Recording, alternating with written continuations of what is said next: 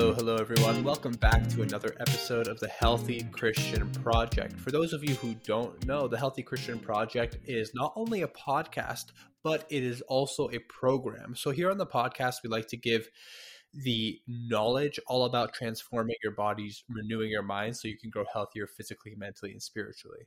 When it comes to the program, that custom program is designed to give you the accountability and the guidance. So if you're ever looking to grow healthier in all facets of your life, go ahead and click the link in the description for the application page.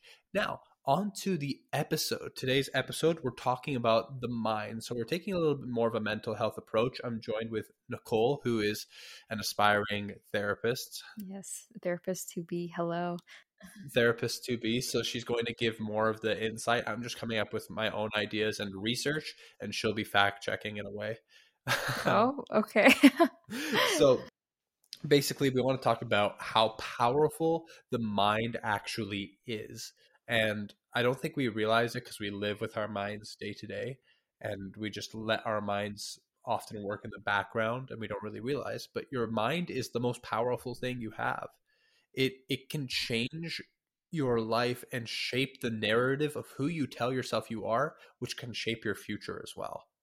So your mind actually controls a significant part of your actions.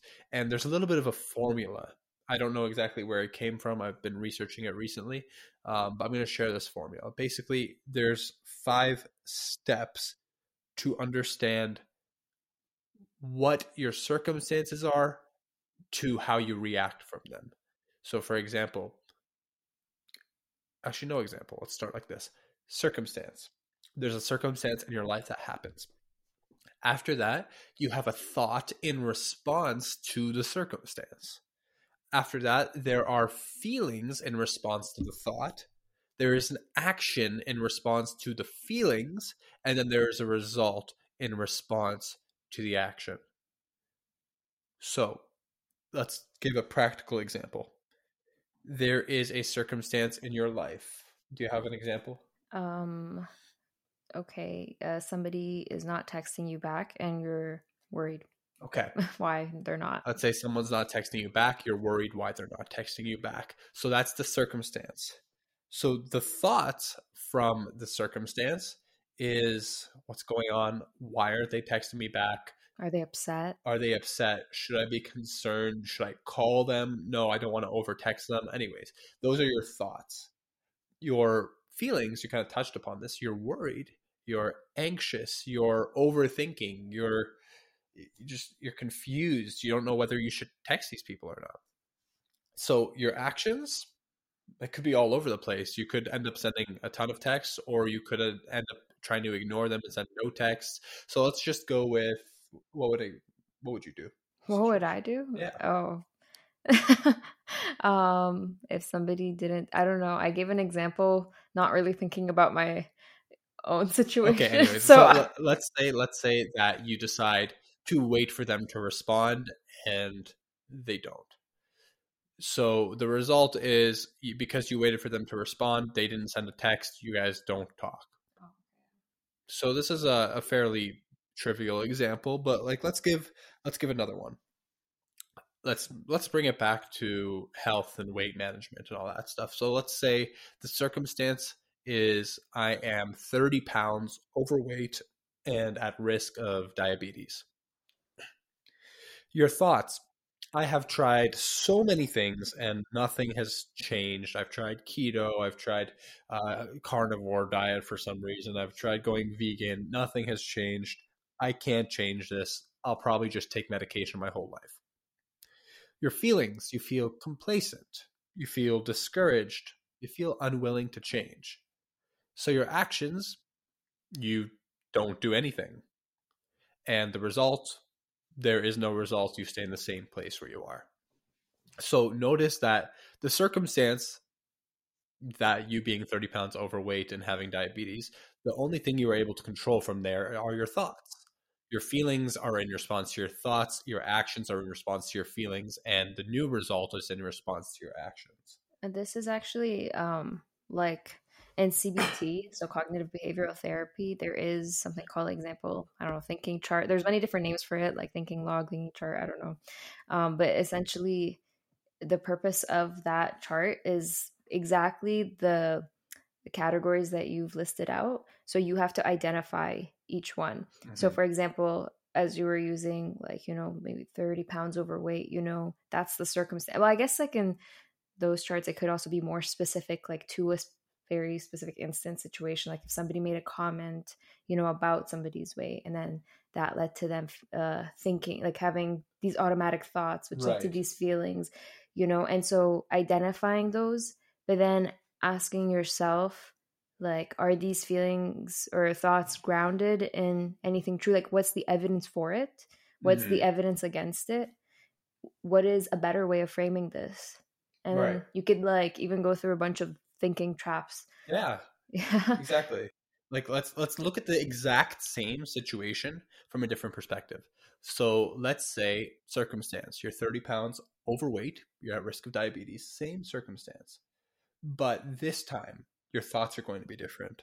This time you're going to think to yourself i know that i can lose this weight if I apply myself to working hard and finding a program that works for me.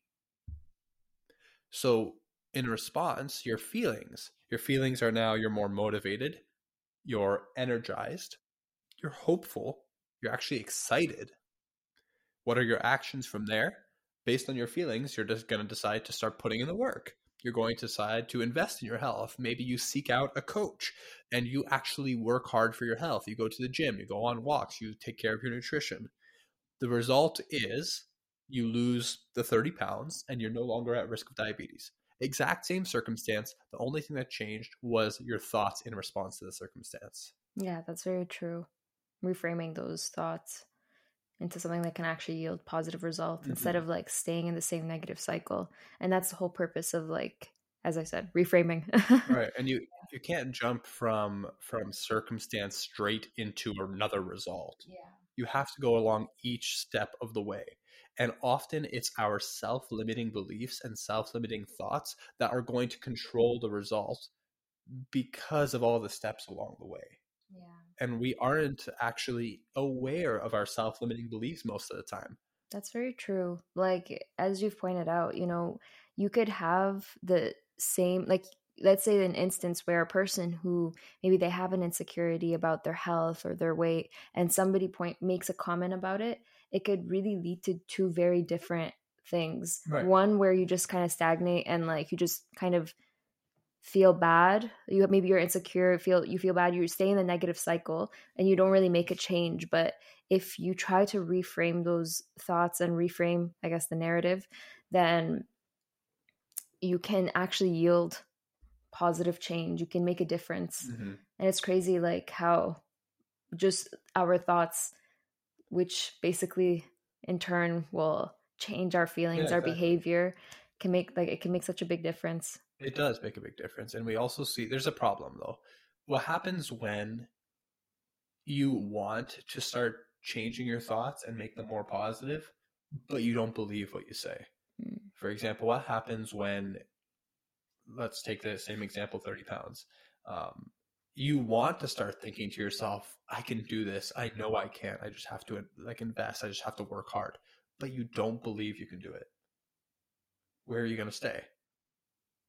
you're going to stay in the same place, place. Yeah. Because even though you're changing your your active thoughts, your conscious thoughts, your subconscious doesn't believe it, your heart doesn't believe it, and you're not going to act based on something you don't believe. Mm. Right? So how do we how do we actually change our beliefs? Well, what I found to change the belief is to find scripture. Scripture that in a way affirms what you are trying to do. Now, in this case, it's very, very important not to take a scripture out of context yeah. and to to make yourself affirm that. For example, you can't take the the verse "I can do all things through Christ who strengthens me" to go ahead and lift 500 pounds. I don't think that's that's completely out of context. But when we're talking about positivity and where you can find inspiration the Bible has so much available to you. For example, rather than thinking to yourself, this is a hopeless situation, I'm never going to get out of this, you can find countless verses that are in context that you can recontextualize to your situation that will tell you this is not hopeless. God is using this to build you up, to give you something to equip you for your future and to lead you somewhere. Maybe it's to lead other people and give them hope. It, regardless, there are so many verses that you can use, memorize that scripture, and actually motivate you and encourage you and change your beliefs so that you can change your thoughts, your your feelings, your actions, and your results. I agree. okay. So that that takes us to stories. So this is really interesting. How do the stories that we tell ourselves affect how we behave, how we grow, how how we our actions, our results? This is again back to thoughts and beliefs. Mm-hmm. But what's interesting is because we see the world through stories, those stories often shape us. So, for example, when you're reading a book and you're seeing the main character go through something, that main character could be going through a rough patch. The main character has no idea the hope that is on the other side of the rough patch. Unless it's like one of those super depressing books where everyone dies and Shakespeare. The, yeah, the, unless Shakespeare is the author, like then you got to be careful. yeah, or like yeah. Anyways, um, the main character often has no idea what's going to happen on the other side and they're living in that and the story them they're telling themselves is only the story of their past and their present and what they're experiencing because they don't know the whole picture and so often they would see themselves in light of all their past experiences and that's how we see ourselves in light of all our past experiences and our sins and our failures and we don't that that narrative that we tell ourselves often shapes our actions and results. Think about it. If all you ever see yourself as is a sinner who's hopeless and you have no future, you're never going to to be redeemed, you are stuck in your sin. Like obviously if you always feel hopeless, how are you ever going to have hope?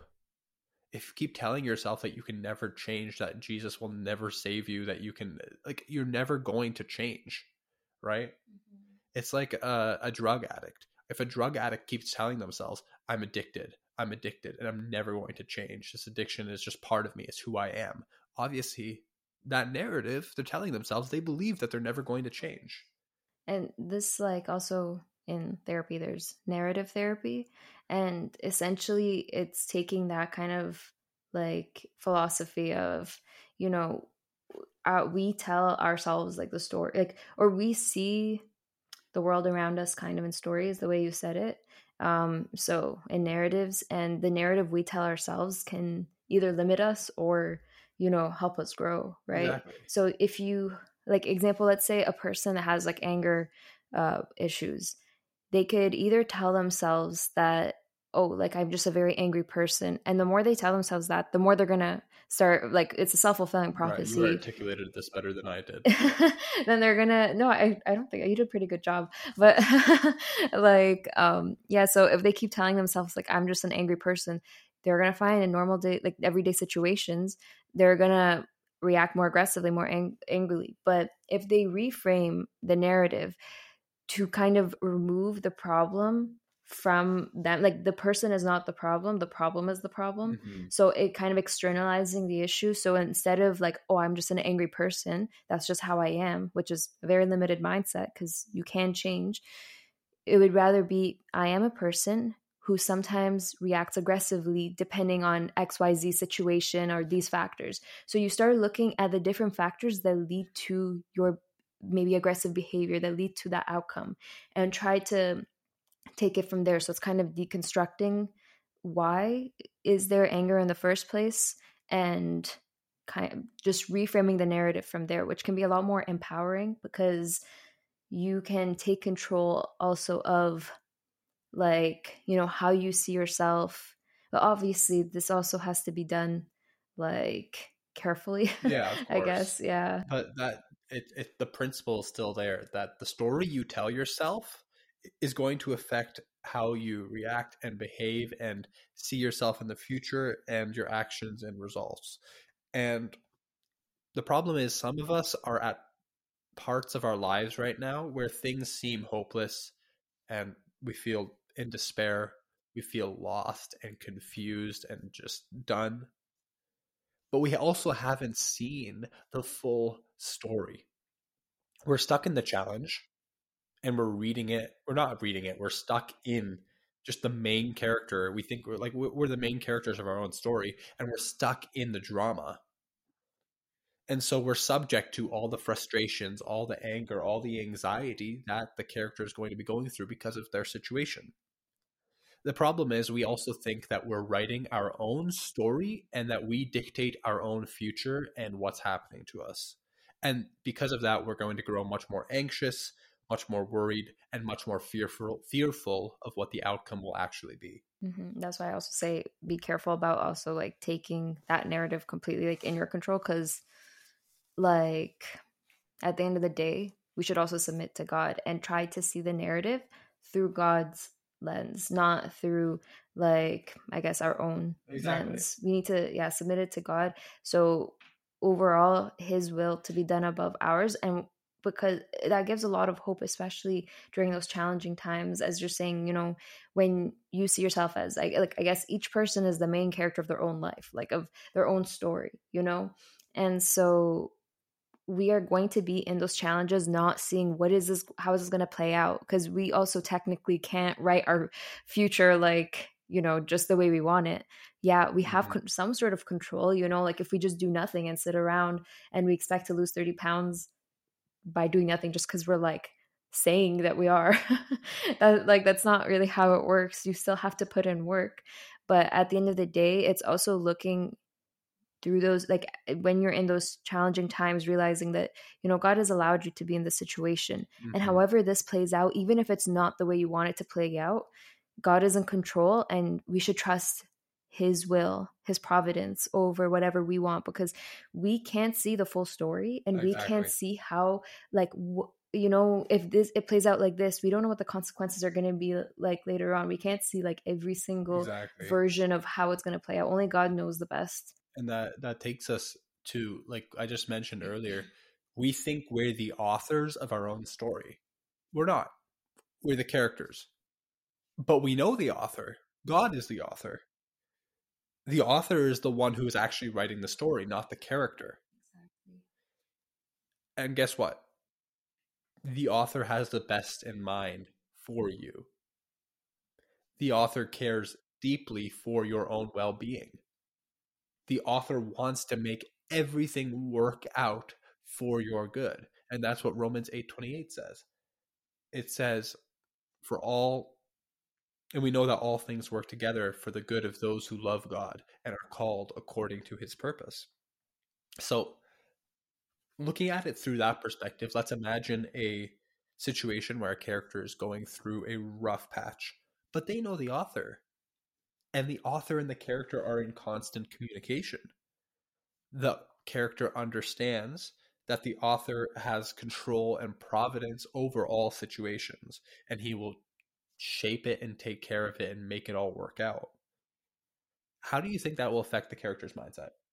Well, it'd probably be trusting the author and that even in the midst of the challenge, it would have peace. Like the character would have peace knowing that, you know what, the author's going to make this work out. And I know that the author's putting me through this for some character development because that's how you get character yeah, development in books. literally how you get character development. yeah. So think of it like when you're going through this rough patch, you as the character it's your character development. And it's the author, it's God allowing that rough patch so that you will develop, that He will build your character. Because ultimately, we're not walking away from this life with anything except our character. We're not bringing our material wealth. Yeah. We're not bringing our, our, our relationships or people but we're bringing the person that God shaped us to be.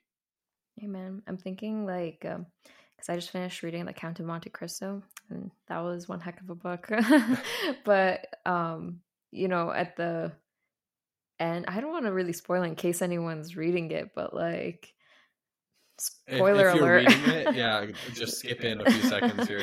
But when um, basically the Count of Monte Cristo kind of like he kind of controls somebody else's, you know, I guess perception of happiness by making him think that his lover is dead, making him basically think he's committing suicide only to find out that when he wakes up that he finds both his lover alive and that he didn't die and now he has all the happiness in the world and that's like you know part of me when i was reading that i was like okay how dare this guy try to take like another guy's you know control his life and control it like that make him so yeah. depressed for thinking his lover was dead for like a month.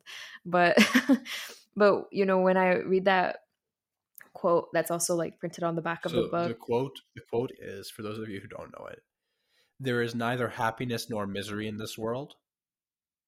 There is only the is there's only the difference between one state and another. He who experienced supreme like grief yeah. is best able to experience supreme happiness. Exactly and so then like it kind of showed me how, in a way, that grief that he inflicted on him is sort of not saying that any human being should ever do this to another human being, but like if we're thinking of it between author and character, because that's kind of the role he assumed there, even though he is a character, like, you know, there's kind of justification in inflicting that grief if it means that because of that grief that they experience, they're able to experience even more happiness because as the quote says, you know, when our happiness, our sadness, a lot of it comes from the comparison between, you know, our saddest state to our happiest state. The more difficulties, more trials that we've gone through, the more we're able to appreciate the good, mm-hmm. the, everything good in life. Exactly. So, stories. We understand the world through stories. We tell ourselves stories of ourselves, of others. We relate to stories. But unfortunately, when seemingly bad things happen to us, we begin to react in a negative way and forget the authors in control of those stories. Now, there's a there's there's like a storytelling technique and it's so interesting it's just reminding me of how how we as humans love stories and if you don't like look at all the books that are printed in the world but think of it like uh, if i was to go on twitter right now and and say a tweet for example just say a like a bible verse and the greatest of these is love First corinthians 13 13 okay? You get a few likes. Great. But if i was to go on twitter and say a story about true love. And by the way, we get to be a, a part of the greatest love story, the greatest salvation story, the greatest story in existence, which is the story of Jesus. So if I would to articulate that same principle into a story, people would go crazy for it. Mm. And I think that's uh power of storytelling. The power of storytelling, the power of stories if stories are so powerful, how come we let ourselves we see ourselves in such a story of sadness and we we play the victim and we we look at ourselves so depressingly and so hopelessly.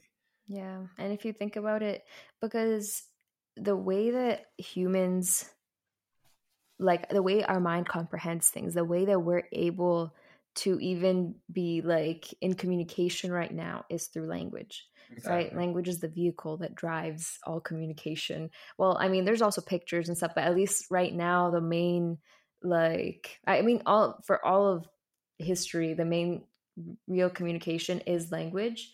And like we see our lives in stories. We use that language. Even think about how you know in different countries, different languages, the way that uh, the same expression can mean a different thing. Like I don't know if this is true. Correct me if I'm wrong. I don't know Spanish or like so I could be completely wrong, but I remember like a few years ago hearing about uh, like a teacher or something. She was like talking about how in different languages, for example, in English, let's say like you broke a vase or something, you know, you'd be like, I broke the vase, or like I'd be like, Ely broke the vase, mm-hmm. you know. But like in different languages, like Spanish or something, correct me if I'm wrong. Um, but it's instead of saying like this person broke the vase, you would say the vase was broken by this person I, or mm-hmm. like i don't know if you would say by this person but like it kind of takes away the blame instead of this person broke this it's like oh this was like the vase was broken. Right. You know like so it's kind of removing the blame from the person and more so this thing happened instead like because you know yeah. when we say like when we add the blame for example we're adding a narrative right there. So in different languages too the narrative can become different. So my whole point is that because of language and the complexity of language, the way that we speak, it always, whether intentionally or unintentionally, will have a story attached to it. And we remember our whole lives, our whole past in stories. When we think about our future, we think of it like as a story you know we think of like you know at the end of our life on our deathbed we wanted to you know we want to be like happy with how our life was remembering our life as a good story right i mean even like thinking about people's dreams and their aspirations, their stories. The American dream is a story. the anyone's dream is a story. Canadian dream. I don't know what the Canadian dream is like living in an igloo or something. But the point is you have to stop believing the story you're telling yourself if that's a story that is without hope, without faith, without love, fear of the future, uncertainty that's causing you to be in such a sad place. Even if you are in difficult circumstances right now, the story you tell yourself should be the story of hope and of of salvation and of deliverance because you are delivered and saved and filled with hope. The stories that we tell ourselves should be from the perspective of Jesus has won. Amen. And so, looking at anything from that perspective, take it back to the weight loss example. When we know that Jesus has won, that we are going to be with him, that we are going to live with him, but our bodies here on earth belong to him as well because he won over death and we are resurrected with him. And we have these beliefs that are ingrained in us. Our thoughts are not going to be hopeless, they're going to be filled with hope. Our feelings are going to react to that. Our actions are going to react to that. And our results are going to react to that. But at the end of the day, the underlying belief should be scripture and not anything from this secular world The secular world will will try to convince you that your belief should be something else should be to make money should be to uh, fill your purse with money is a is a shakespeare uh, line fill thy purse with money like money and and what else is there power and lust that's what the world's going to try to convince you in but I know to like give into your desires. Give into your desires, yeah. Like you are the author of yourself. No, you're not the author of yourself. God is the author of yourself. God's the author of your story. Trust Him. Let Him take the wheel. And you just communicate with the author. Let Him communicate with you and be filled with His perfect peace. Amen. Amen. Amen. So if you've listened this far, I actually want you to go do something. Go ahead and open whether it's your messages, whether it's Instagram, whether it's your Facebook, whatever it is, and send me a message telling me I just listened to your podcast and let me know what you have to say.